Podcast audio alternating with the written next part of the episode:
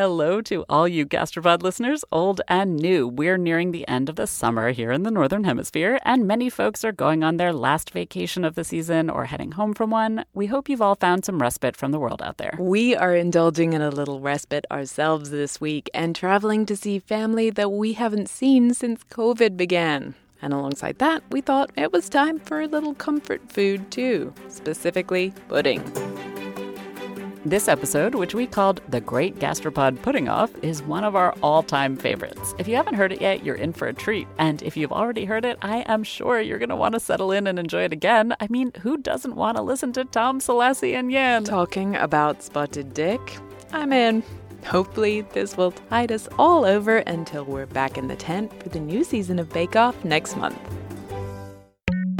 I'm Tom. I'm from the Great British Bake Off once upon a time, many years ago. What year? Hmm? What year? 2016, I think, which was the last one that was on the BBC. Um, my name's Selasi. I'm making Spotted Dick, and I was on 2016 Bake Off.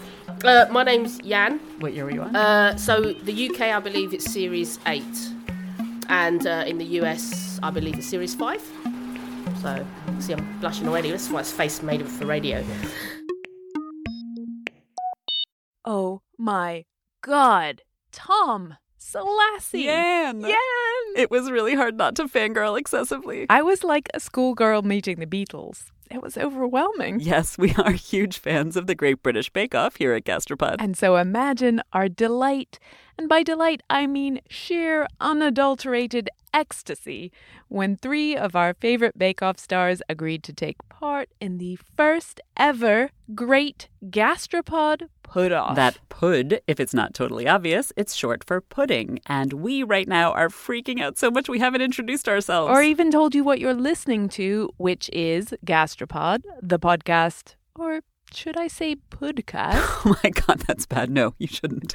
Okay, the podcast that's full of pudding puns and also looks at food through the lens of science and history. I'm Nicola Twilley. And I'm Cynthia Graber. And a quick word to those of you who listen with your kids our baking contestants all will be making a version of the classic British pudding, Spotted Dick. And um, you can see where this is going. This episode is filled with junior high level anatomy jokes and a couple of mild curse words, so you've been warned. This episode all began with Cynthia's great passion for a very particular pudding sticky toffee pudding. I fell in love with sticky toffee pudding a few years ago once I realized it wasn't, you know, American style butterscotch pudding. And then I asked my partner Tim to make it for me for my birthday this year. And Tim texted me because I'm British, and sticky toffee pudding is a very British pudding. Or so I thought. In any case, you sent him the perfect recipe. He made the batter, he put it in the pan, and then he freaked out. It looked nothing like any cake batter he knew. He was so worried it would fail that he literally ran out to the store to get new supplies for a second batch. But we did put it in the oven, and by the time he came back, we could tell it was the real deal. Would I have failed you? You guys really need to trust me when it comes to pudding. But this led me to all sorts of questions. Of course, I wanted to know where did sticky toffee pudding come from? But then I had a more basic question. What is pudding? Is it any type of dessert like the pudding course you see at restaurants? Yes, and also no. And even though I am something of a pudding expert, being British, pudding is basically my birthright. But even so, I found that I too had pudding questions. Like, spotted dick. Why would you call a pudding a dick? Or a duff? Or a dead man's arm? And quickly I realized this is all the excuse we need to make a pudding episode. Hooray! I seconded that immediately, of course. And then, because when it comes to pudding, I believe in going big or going home, I thought, you know, we have some great British Bake Off bakers in our fan club, particularly the fabulous Tom Gilliford, and maybe they'd want to compete to make us some pudding, particularly some spotted dick. And to our great shock and unending delight and excitement, they did. So we had a put off, and there was a winner, and we're going to tell you all about it.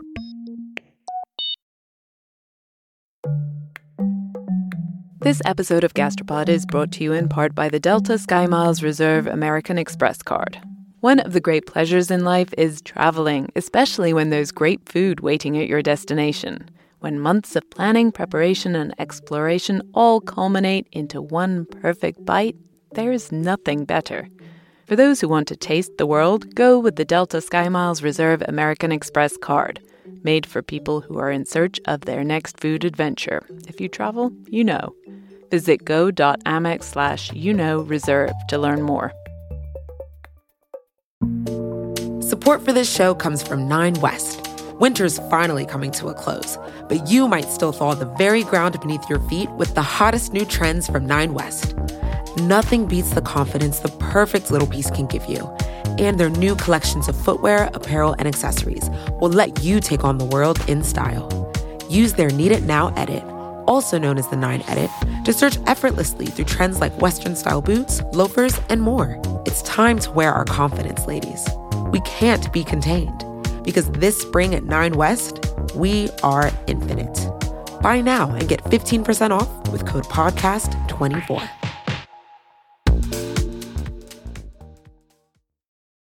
Okay, so this is the first trial of the first attempt at a spotted dick.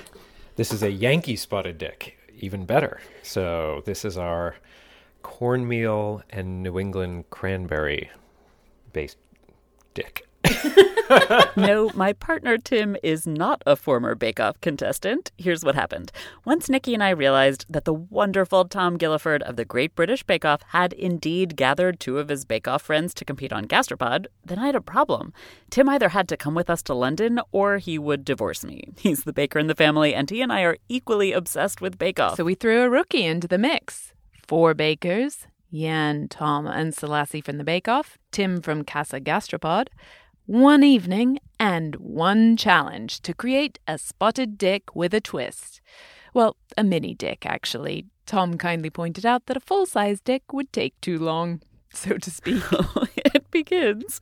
Spotted dick traditionally is a steamed pudding with raisins or currants in it. It's typically served with custard poured over top. But back in our home in Boston, Tim invented his own spotted dick recipe for the competition, a Yankee dick, and we gave his very first bake of it a try. Mmm. Mmm. Hmm. Okay. So I think it's a little too sweet because the cranberries are very sweet. They're sweet and just the the dough it like the the pudding part itself is pretty sweet, and mm-hmm. you're going to put a custard on it, and so I agree it needs to be a little less sweet. Cut back the sugar, but the cornmeal has a really nice crunchy texture. So, so I have to say, neither of us have ever had spotted dick before, so we actually don't know how this compares. This is the best spotted dick I've ever had.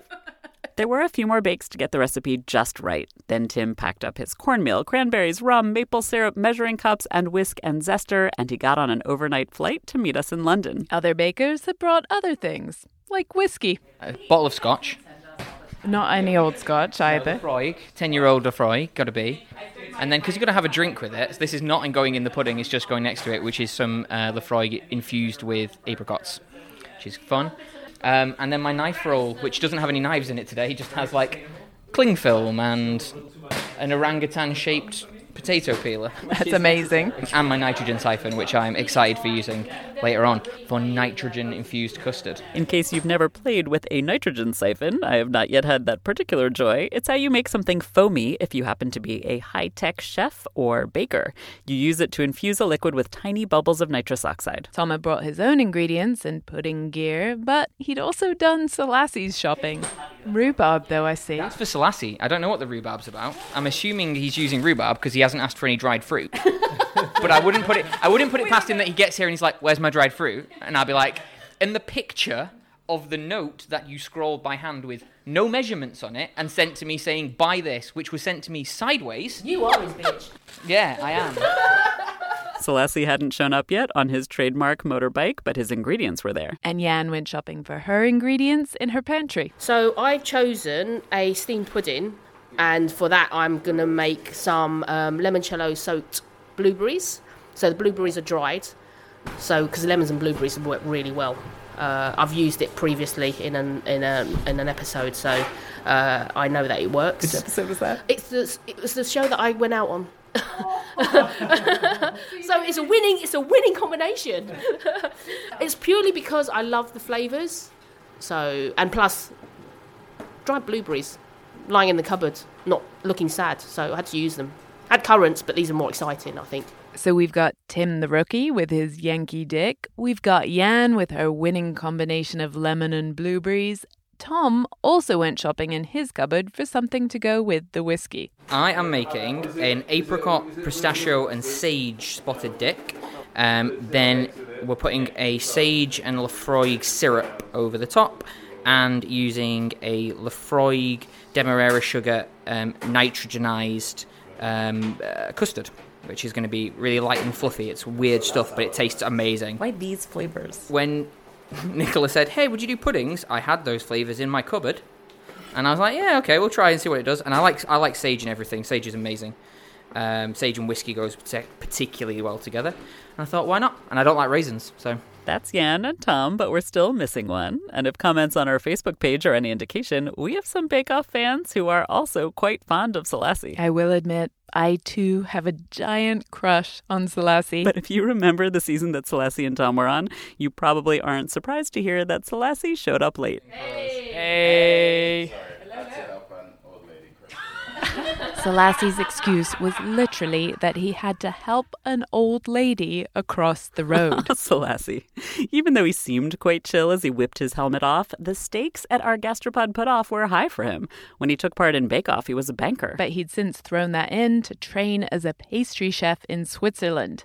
In other words, he's gone pro. But he's still the same Selasi who constantly forgot ingredients during his time in the tent. Uh, I'm trying to keep it simple, but without the raisins, only because I forgot to include that in my recipe.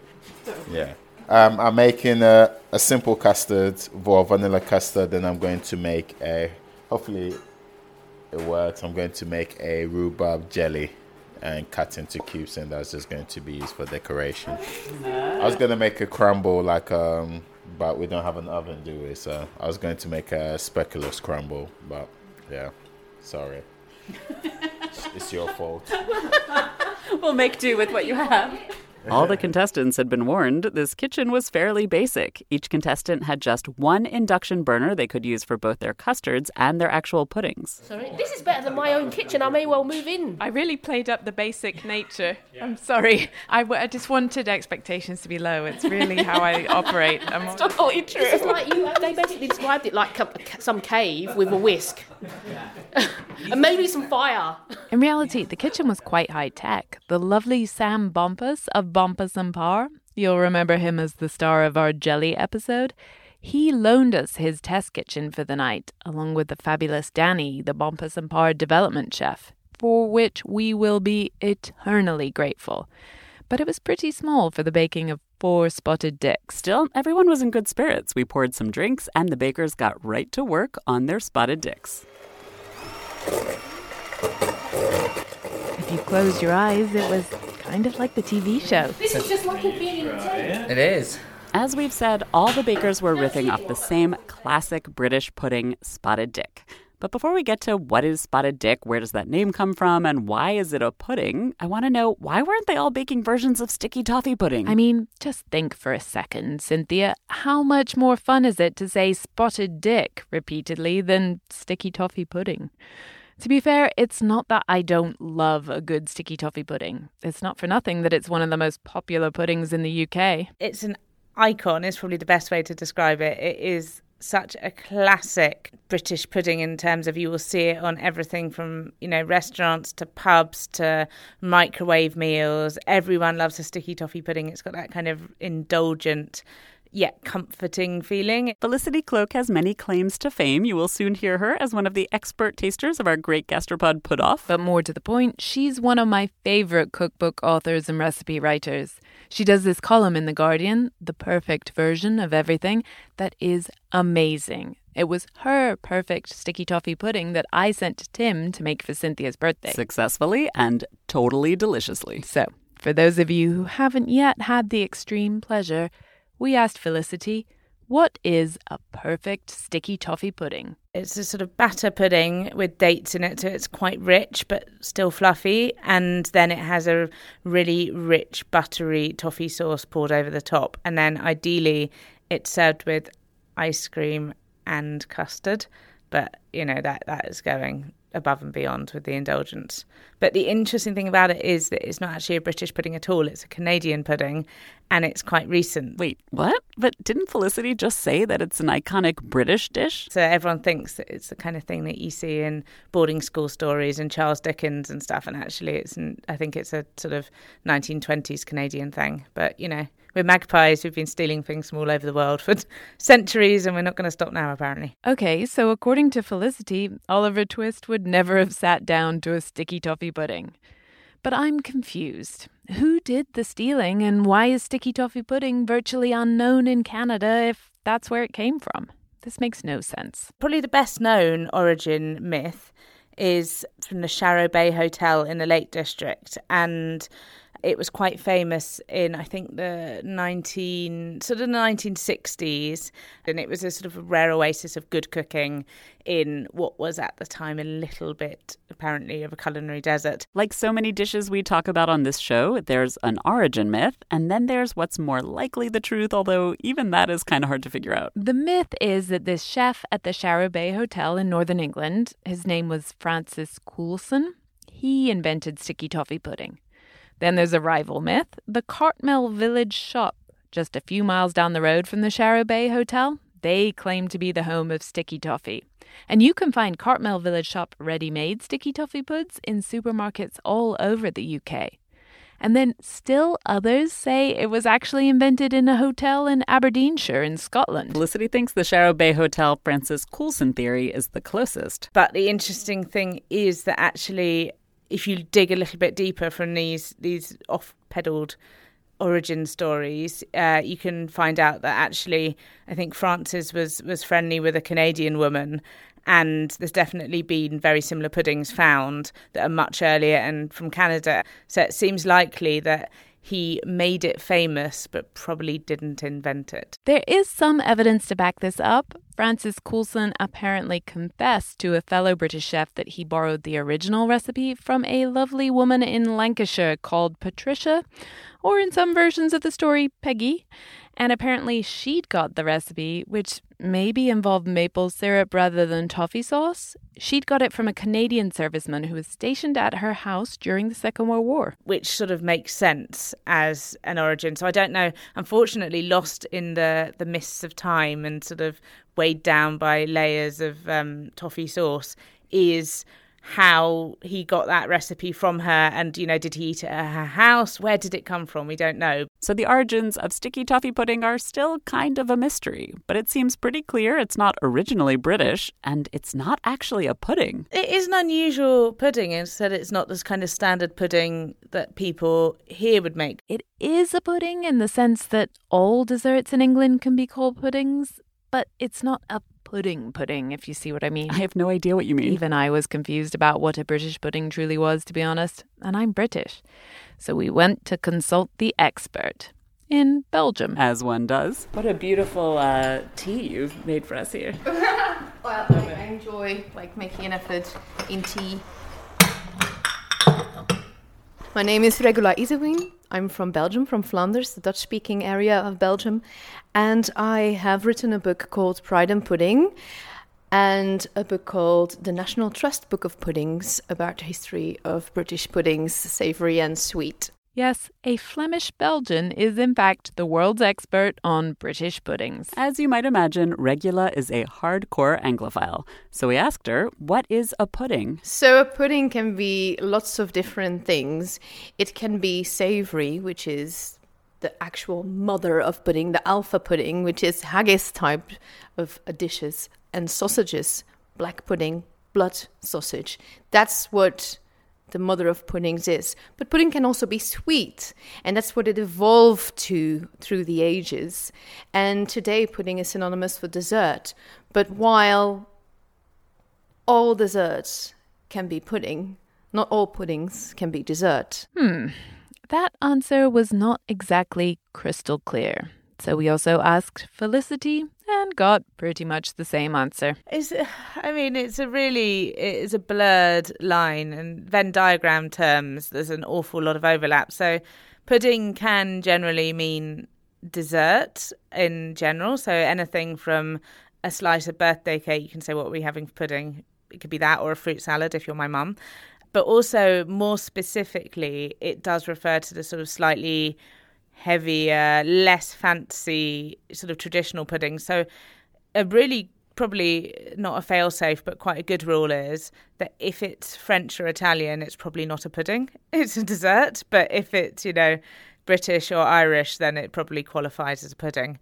Um, and but then, of course, you have the vexed question of stuff like black pudding and hog's pudding, which are sausages and definitely shouldn't be eaten for dessert. So that's hard. Haggis is also a pudding, and obviously that contains all sorts of offal.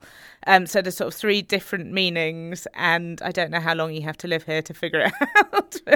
As someone who has never lived in the UK, I literally once texted Nikki in the middle of Great British Bake Off to ask, how can there be a pudding week if all desserts are puddings? The questions that really matter, brought to you by Cynthia Graber. I was really stressed out about this. Bake Off is so stressful that I have to watch from behind a cushion, so I feel you. But the key to understanding pudding is really what Regula just called the mother of all puddings haggis, the traditional Scottish dish of meat, oatmeal, and seasoning stuffed in a stomach and boiled. One theory is that the word pudding comes from the Latin botellus, which means sausage or small intestine. But in general, the word describes dishes that were made by boiling stuffed animal bag like organs like intestines or stomachs or even wombs. And I think that pudding dishes, they come from a necessity to use up every bit of the animal, but also a necessity to how are you going to prepare things because they didn't have little pots and pans and a nice stove with three hobs and all that. They only had this animal and an open fire, and they had to prepare food, and they had to see how can we do this without any vessels. We talked about this before in our pots and pans episode. Fire was used for cooking long before people had any pots and pans. So they used the handy bags that came with the animals and they stuffed all the little smaller bits of meat and fat that you couldn't roast into these bag like intestines. And hey presto, you have what we know as a sausage or a pudding. Exactly. Puddings and sausages are exactly the same. It's just because we have lost track of what a pudding is, because today we think of pudding as sweet things. There are still some sausages in the UK that are called puddings, like black pudding. If you've ever been to a classic British restaurant, you might have eaten it. It's made with blood, that's why it looks black, and it's usually fried. It's got a soft texture, it's part of a full English breakfast. These kind of encased boiled sausages stuffed with meat and fat and herbs and maybe some grain as a filler, they're the original puddings. And they go way back. In Homer's Odyssey in 800s before Christ, there is the story of Homer returning home from the Battle of Troy and finding his house full of suitors to marry his wife because she thought that he had died in the battle. And there is one paragraph where he describes that there is black pudding being made in his house. So that's how we know that puddings have always been around. These types of dishes were popular all over Europe, but they looked different depending on where you lived. In Mediterranean countries, sausages had a denser, harder texture because they could be cured in the dry air. And there's not a lot of dry air in the UK, it's a tad bit more drizzly. So puddings in Britain became different, softer and squidgier. And just like the Italians and Spanish love their cured sausages, well, we love our puddings. Already in the 17th century, we can clearly see that pudding was considered something really English, quintessentially English. And that we know from a diary of a Frenchman who traveled around England, and his name was Francois Maximilien Misson, and he wrote, Blessed be he that invented pudding, because it is a manna that hits the palates of all sorts of people, a manna better than that of the wilderness, because the people are never weary of it. Oh, what an excellent thing is an English pudding! To come in pudding time is as much as to say to come in the most lucky moment in the world. And this is a Frenchman being quite lyrical about English food. Which is not something you hear very often, to be perfectly honest. You might have noticed that the Frenchman said it was an excellent thing to come at pudding time. People often ate puddings at the beginning of the meal, and they were such an integral part of that meal that dinner time was literally called pudding time. And one of the most famous pre dinner puddings is still super popular today Yorkshire pudding. This is a batter that's traditionally cooked underneath the roasting joint of meat to soak up the dripping. And the farming families, they would have the pudding before the meat because it would fill them up and it would stretch the meat for longer and maybe even have leftovers for the next day. Now, the really poor families, they didn't have even a pudding. And the rich? Well, of course, they had plenty of meat to go around, but they also loved a good pudding. They jazzed up their puddings with expensive ingredients dried fruit and spices and herbs. And they always perceived puddings to be sweet because they were always flavored with spices like ginger and cinnamon, and they always had sweet herbs and then sometimes currants and figs and all kinds of things that sweetened it before there was sugar around. Sweet is a relative word here. There wasn't that much honey around, and there was even less sugar. Cooks added dried fruit to their meat or fish dishes, which isn't that weird. Figs or plums or dried cherries with meat or orange peel with fish, it's delicious. In the past, they didn't really care about the fact that fish should be savory. They just thought, what can we do with the texture of this meat? And what can we make of it? And of course, because we are human, we like sweet things. Two things happened to change the destiny of pudding and make it synonymous with dessert. The first was sugar. Sugar was a rare and expensive spice in the Middle Ages. Only the rich could add it to their stuffed intestines. And then Europeans set up plantations with slave labor in the Caribbean and Central and South America. Sugar was still expensive, but it became more common. And then finally, mechanization and expansion made it even cheaper in the 1800s. That was the turning point. So the introduction of sugar to puddings, it goes quite quietly for a while until it becomes relatively cheap in the 19th century. The second thing that relegated pudding from a main course dish to its own category at the end of the meal is something we've talked about before the shift from dining a la Francaise, where everything was just served all at the same time, banquet style, to dining a la Russe, which is a style where there are some dishes on the table, but then there will be footmen and they will come and present a silver platter with some salmon, with some asparagus and the chef has more control about how food is combined onto the plates of the dining guests. And that is when, of course, people start thinking, like, should there be a sweet pudding on the table when we're having salmon and asparagus? And they start finding that quite strange, and it starts moving towards the end of the meal. Again, like the introduction of sugar, the migration of sweet things to the end of the meal was slow. It took place over decades, with the super rich changing their eating habits first and the poor well, they weren't eating multi course meals until much later. And as everyone starts to be able to get a hold of more sugar and they move that sweet dish to the end of the meal, they also think, hey, let's get rid of the meat in our puddings. Meat belongs in the savory course. These sweet puddings become pure sweet. So they get rid of the meat in their puddings, but they keep all the dried fruit and the spices and the sugar and the grains and even the animal fat. And the result is what we think of as British pudding today puddings like Spotted Dick. That smells really good. Oh, very pretty and pink. I like pink. What's in it? Uh, it's just rhubarb. Meanwhile, back in the put off kitchen, things were going well. At least for some of the bakers. Tim, I just also have to say to the listeners that you just are like, you haven't even slept all night. Yeah, so I was on the red eye from Boston, didn't sleep a wink, and uh, now here I am trying to trying to pretend I know how to cook. Tim's hands were a little shaky, I'm not going to lie to you. Here he was, zero sleep, ingredients and equipment schlepped across the ocean, competing against some of the very best amateur bakers in the UK.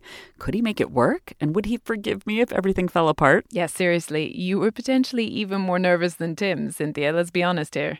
But even Yan was experiencing some baking issues. Which we are going to tell you about after this break. This episode of Gastropod is brought to you in part by the Delta SkyMiles Reserve American Express card. You know that feeling when you try a new food for the first time and your mouth experiences these brand new flavors and sensations? It's like, wow, I didn't even know a food could do that. This happened to me when I went on this amazing trip to the northern tip of Queensland in Australia.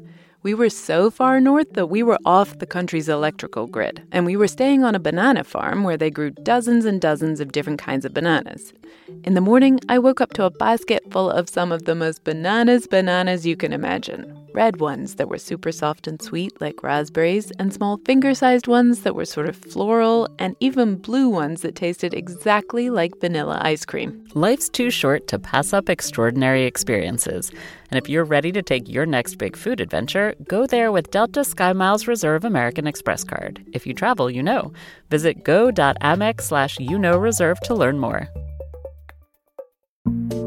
Support for this show comes from Nine West. Winter's finally coming to a close, but you might still thaw the very ground beneath your feet with the hottest new trends from Nine West. Nothing beats the confidence the perfect little piece can give you. And their new collections of footwear, apparel, and accessories will let you take on the world in style. Use their Need It Now edit, also known as the Nine Edit, to search effortlessly through trends like Western style boots, loafers, and more. It's time to wear our confidence, ladies. We can't be contained because this spring at 9 West, we are infinite. Buy now and get 15% off with code PODCAST24.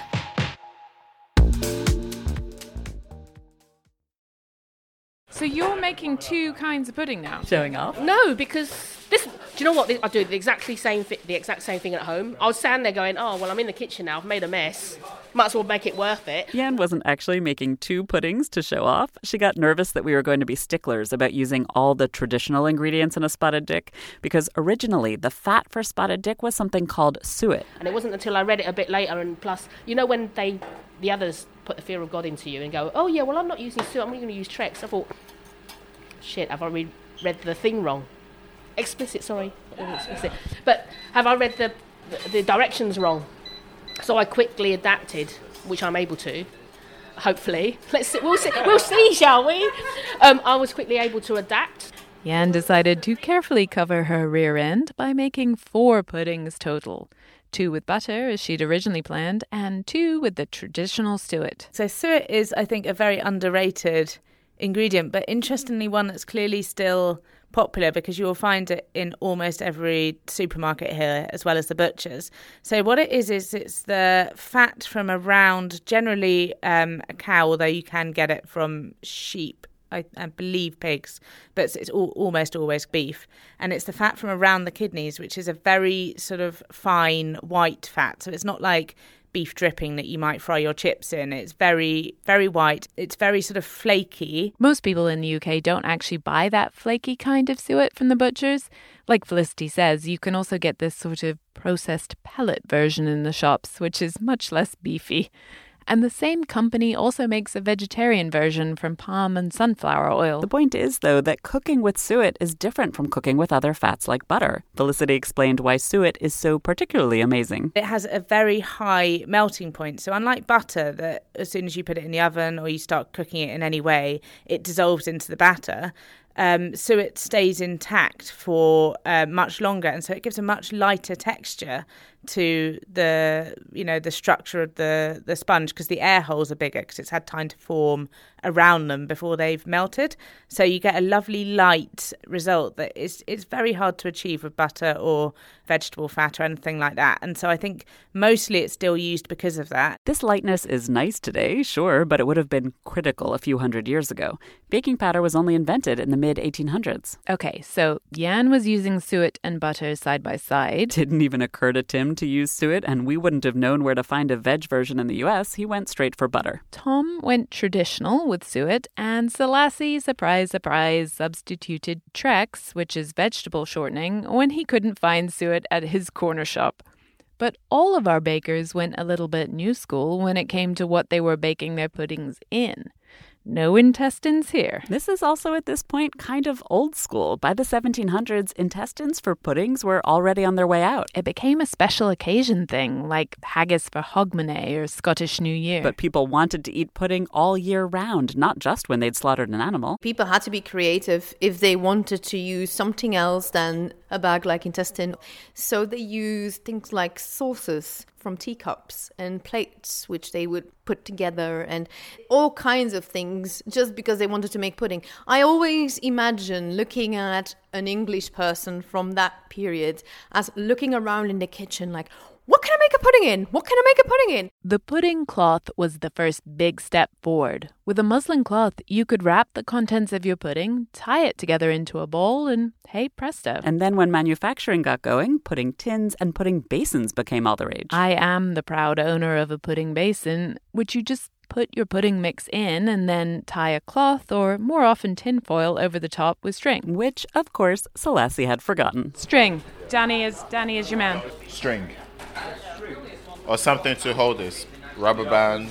Tim didn't realize it should be tinfoil on top. He just knew he had to cover his mini spotted dicks as they cooked. So, like those 18th century Brits, he improvised by using two differently sized muffin tins and wedging them together.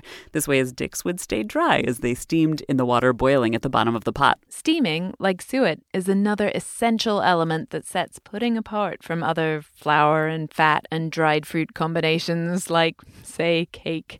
In fact, this really is what makes a pudding a pudding to my mind. It has to be steamed. It's a very gentle form of cooking because it's obviously not in direct heat, it's in water.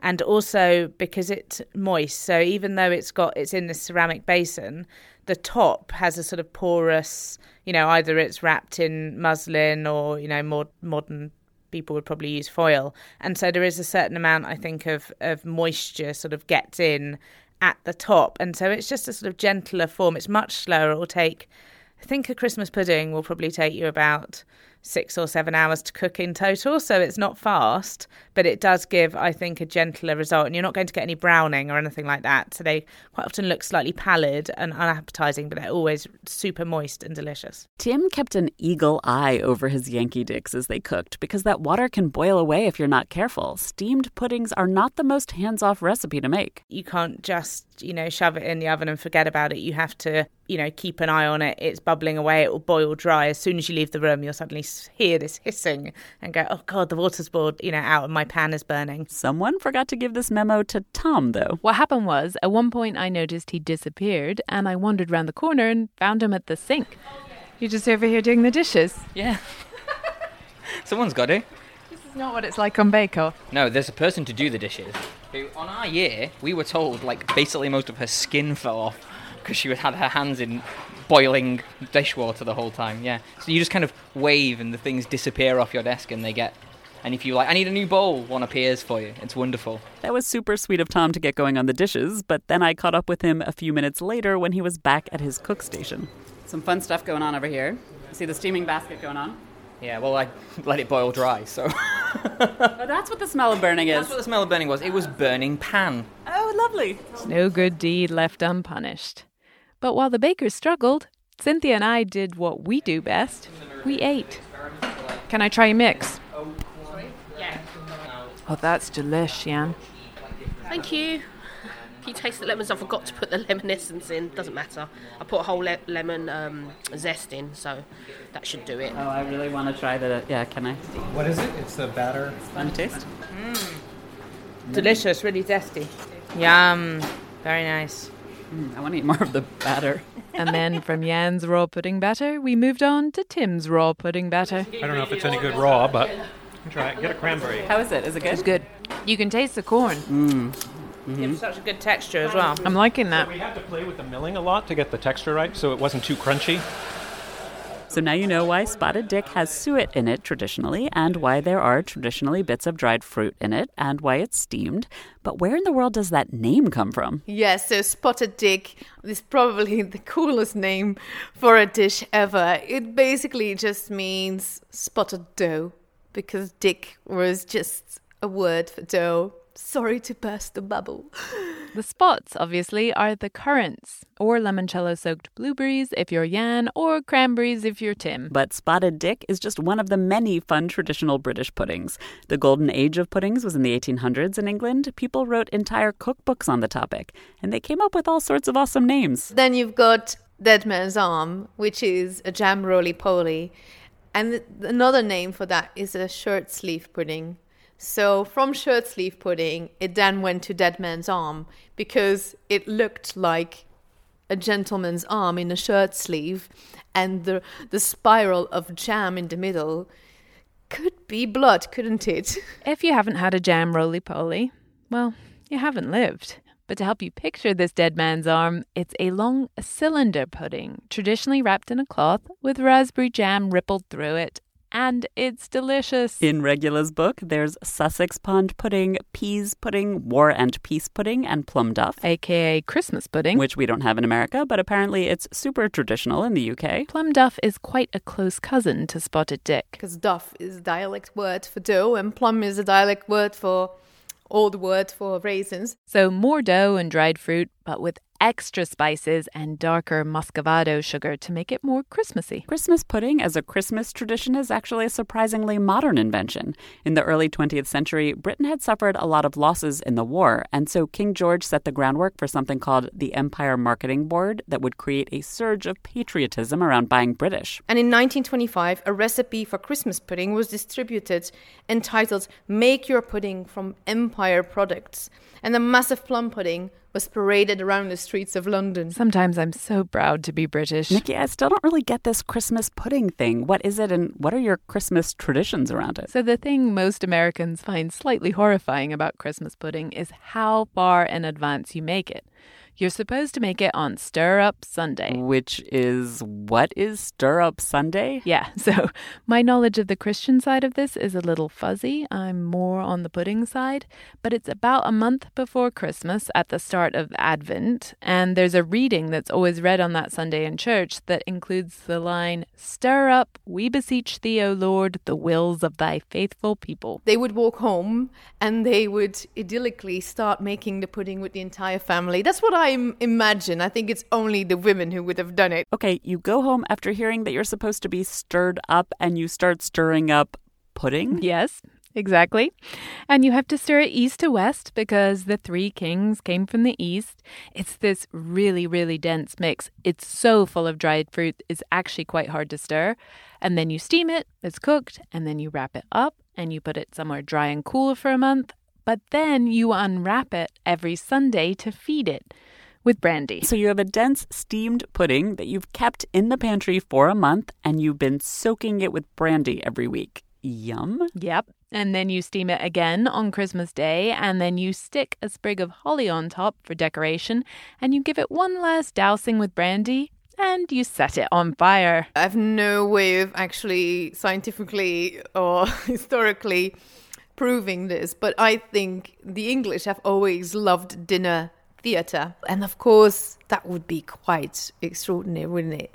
If you would have your pudding with flames. So apparently, setting puddings on fire is something of a tradition. And Selasi decided that setting his pudding on fire would be a good idea in the Bompas and Parr test kitchen as well. So what are you doing with the blowtorch? Um, just to give that nice caramel. Mind chocolate spread. You're insured, aren't you, for everything? I don't know. Oh, the sugar caught fire. You don't really need the kitchen. Wow, that was more exciting than I expected tonight to be. I have to say, doesn't pudding just sound like basically the greatest thing in the world at this point? It has the best names, it's the fluffiest and moistest thanks to the suet and steam, and it's definitely the most dramatic dessert out there. But other than sticky toffee pudding, which, as we've told you already, is not a traditional British pudding, puddings aren't so popular anymore. They kind of lost their shine in the 20th century. It's actually the same story we've told you before on Gastropod. After the First World War, middle class people no longer had domestic staff, and then as the century went on, women went out to work, and basically, no one had time to bother with a pudding that needed to be watched for six hours to make sure it didn't boil dry. There is a little bit of a pudding revival today, but it's still not a hot dish on the dessert menu, other than, as I've heard, the dining halls in British schools, right? Isn't that where most Brits have eaten spotted dick? Exactly, which is why many of us have a certain nostalgic fondness for it, even if we haven't eaten it in 20 years. Sam Bompas is exactly the same. Oh, enormous spotted dick. Yeah, real school dinners uh, fair, isn't it? Which is also like there's something of nostalgia, mystery, horror, all intermingled in the same, same and, and comedy as well. It's perfect, perfect British dish. Well, here in the Bompas and Parr kitchen, we are bringing pudding back because our bakers made mini spotted dicks. They were ready in just a little over an hour. Yan's were first. Wow, Yan, that's beautiful. Oh, it's a pud. Smell it, smell it. Oh my Smell it, smell it. Oh wow! Oh, Oh, lovely. Oh divine! fine, fine. That's okay now. And then, as the bakers brought their spotted dicks out to the table, our expert panel of Felicity, Sam, and Danny grabbed their spoons and prepared. There are factors we're determining what the best spotted dick is based on. Sam, if you don't know how to judge a spotted dick at your. I don't know, but it, like, but is it is it is it look? Is it texture? Is it feel? Like you know, what what what what makes a good dick? What do you value in a spotted dick? Or a mini dick, I should say. This is, this is, this is such a, it's a horrible wormhole, isn't it? Gonna, I was gonna I was gonna get excited about mouthfeel, but that's. Only you can see the blushes on radio. Everyone's like, oh, a little bit awkward Oh, now. yeah, everyone's, everyone's standing around really awkwardly with their arms going across we are British. I was going to say not the not the Americans. We have no problem with this. After that initial awkwardness, our esteemed panel started off by tasting Tom's mini dicks, which had chopped dried apricot and powdered pistachios and sage and nitrogen infused foamy Laphroaig custard. Here we go. Okay, I'm going to dig in. It's quite quite an aroma wafting up. It's the whiskey. Yeah, I can smell the whiskey.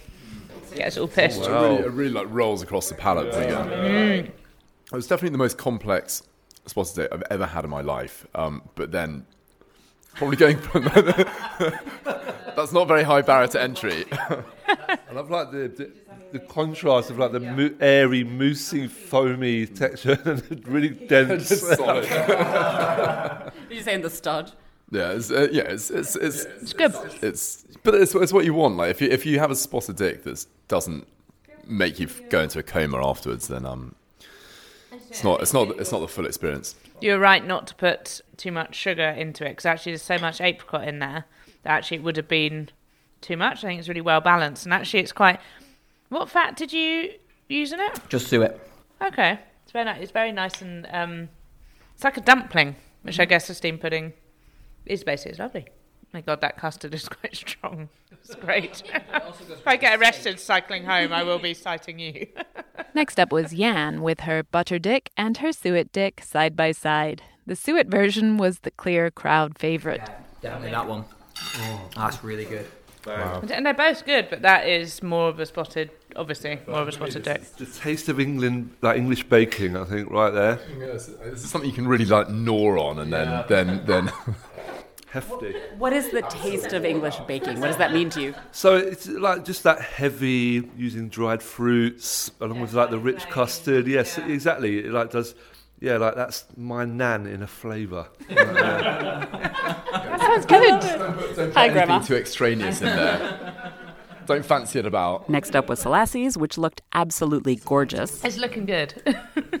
Presentation, maximum points, I think. Gorgeous. It's like if you could ever have a bouquet of spotted dicks, this is this is it. As Tom pointed out, though, without any dried fruit, it was really more of a spotless dick.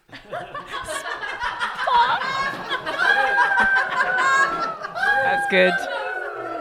That's good. Everyone then moved on to Tim's Yankee Dick with a maple and rum custard, which I have to admit was basically the opposite of Selasi's in terms of appearance. I think it is. It's, it's quite a revelation because it's probably like the beigest thing I've ever seen in my entire life. It's like you know, it's like you can't even describe the color because it's sort of khaki on a plate.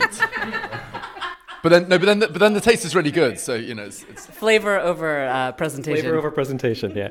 At this point, Cynthia and I were basically dying. Everyone else was eating pudding, and we were holding microphones. It was extremely painful. But for you, dear listeners, we will do anything. Like Nikki said, we were dying. I wanted to dive right in, but prizes had to be awarded. So what, what, what do you reckon? It's the lowdown.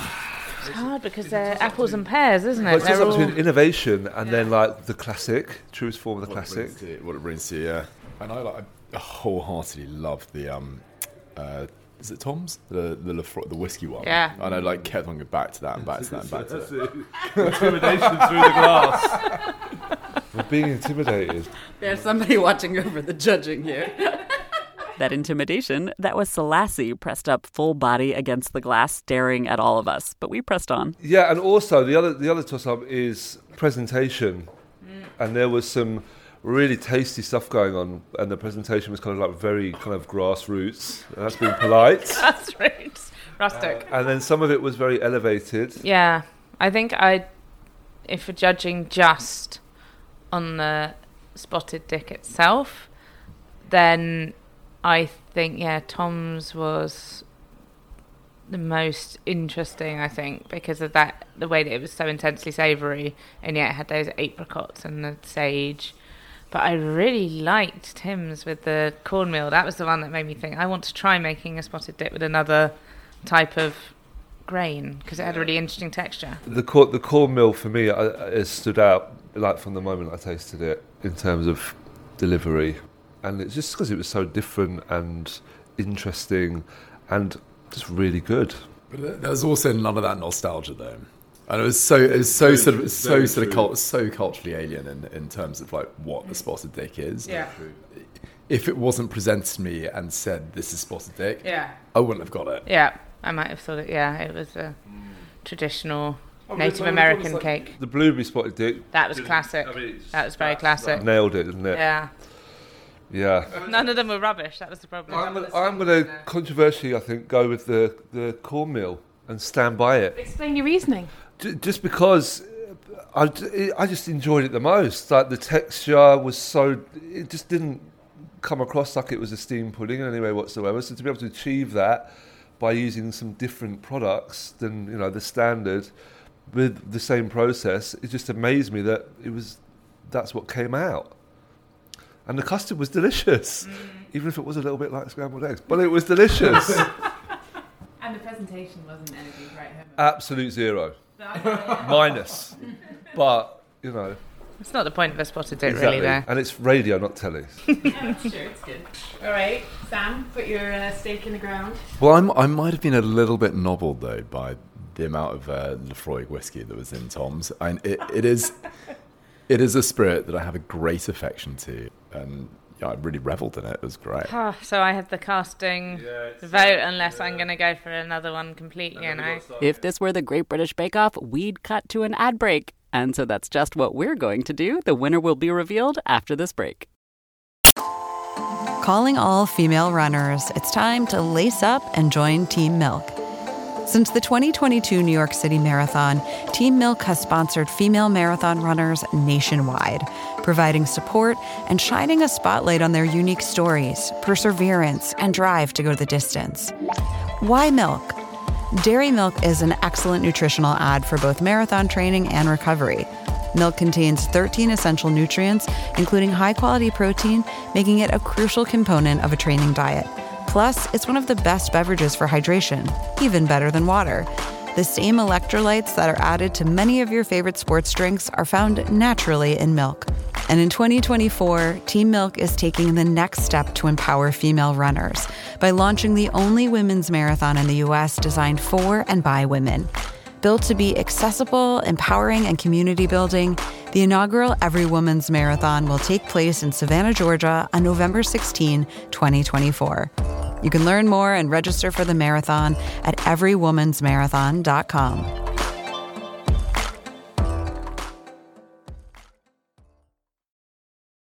Now we are going to tell you who won the Great Gastropod Put Off. Felicity has the honour tonight of presenting the pink jelly. It's my great pleasure and privilege tonight to announce the winner of the first annual Gastropod Put Off, British edition. And the winner is, and it was very hard, and we nearly came to fisticuffs over various custard things in there, but the winner is Bake Off Silence. Tom. Let me present you with this jelly. Thank you. Um, I just don't know what to say. This is what I've always wanted. Finally beat Selasi. I mean, what? yeah. Well, it was good fun. I enjoyed it. Thank you all. I wish every Friday it ended like this. it's amazing. It's so good. I do too, Sam. I do too. If I spent every Friday night of my life at a put off, I would not be sad. I just want to add that Tim was so thrilled to sort of come in second. Yes, his spotted dick was pretty ugly, but he invented a new dish and held his own against all these amazing, amazing bakers who we all totally love, so we were both pretty proud. We have his recipe and Tom's winning recipe on our website, as well as links to Felicity's perfect version of sticky toffee pudding and spotted dick, all on our website, gastropod.com. And I was pretty proud that such amazing bakers were willing to come out and spend a Friday evening baking with Gastropod. Huge, huge, huge thanks to Tom Gilliford for making it happen. He's working on a cocktail book right now, folks, so you'll be hearing more from him soon. And thanks also to Baker stars Yan and Selasi. We have links on our website. Thanks once again to Sam Bompas and Danny Cheatham of Bompas and Parr. You have our endless thanks for letting us come in and take over your test kitchen for the evening. And thanks to Felicity Cloake as well, to all three of you for being perfect pudding tasters. Felicity's recipes are literally perfect, and she's coming out with a new book this summer based on her very own bicycle Tour de France.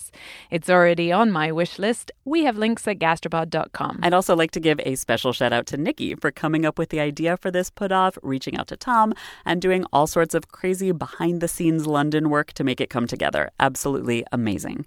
And thanks to our incredible intern, Emily Pontecorvo, the pudding gifts are due to her magic. Finally, thanks so much to the queen of British puddings, the Belgian author Regula Ysewijn. Her book is called Pride and Pudding, and she has a new one coming out with the National Trust this summer. We have links, of course. And thank you, Regula, also for feeding us such delicious puddings. When we left Regula's house, we were in fact stuffed like puddings. It was a lovely feeling. We have so many fabulous extras this episode, like the romantic story of custard powder, that we had to save some for our special super fan newsletter. So if you can support us at that level, now's the time. But your support at any level is essential to keeping the show going. Thank you. We are going to be back in two weeks with a brand new episode. Till then. This episode of Gastropod is brought to you in part by the Delta Sky Miles Reserve American Express card. You, dear listener, already know about the transformative power of food. You're probably thinking about food right now, aren't you? Look, we get it. Sometimes a craving is more than a craving. It's a calling that you have to indulge, even if it takes you thousands of miles to get there. For those who want to taste the world, go with the Delta Sky Miles Reserve American Express card, made for people who are in search of their next food adventure. If you travel, you know. Visit go.amex slash you know reserve to learn more. Support for this show comes from Nine West. Winter's finally coming to a close, but you might still thaw the very ground beneath your feet with the hottest new trends from Nine West. Nothing beats the confidence the perfect little piece can give you. And their new collections of footwear, apparel, and accessories will let you take on the world in style. Use their Need It Now edit, also known as the Nine Edit, to search effortlessly through trends like Western style boots, loafers, and more. It's time to wear our confidence, ladies. We can't be contained because this spring at 9 West, we are infinite. Buy now and get 15% off with code PODCAST24.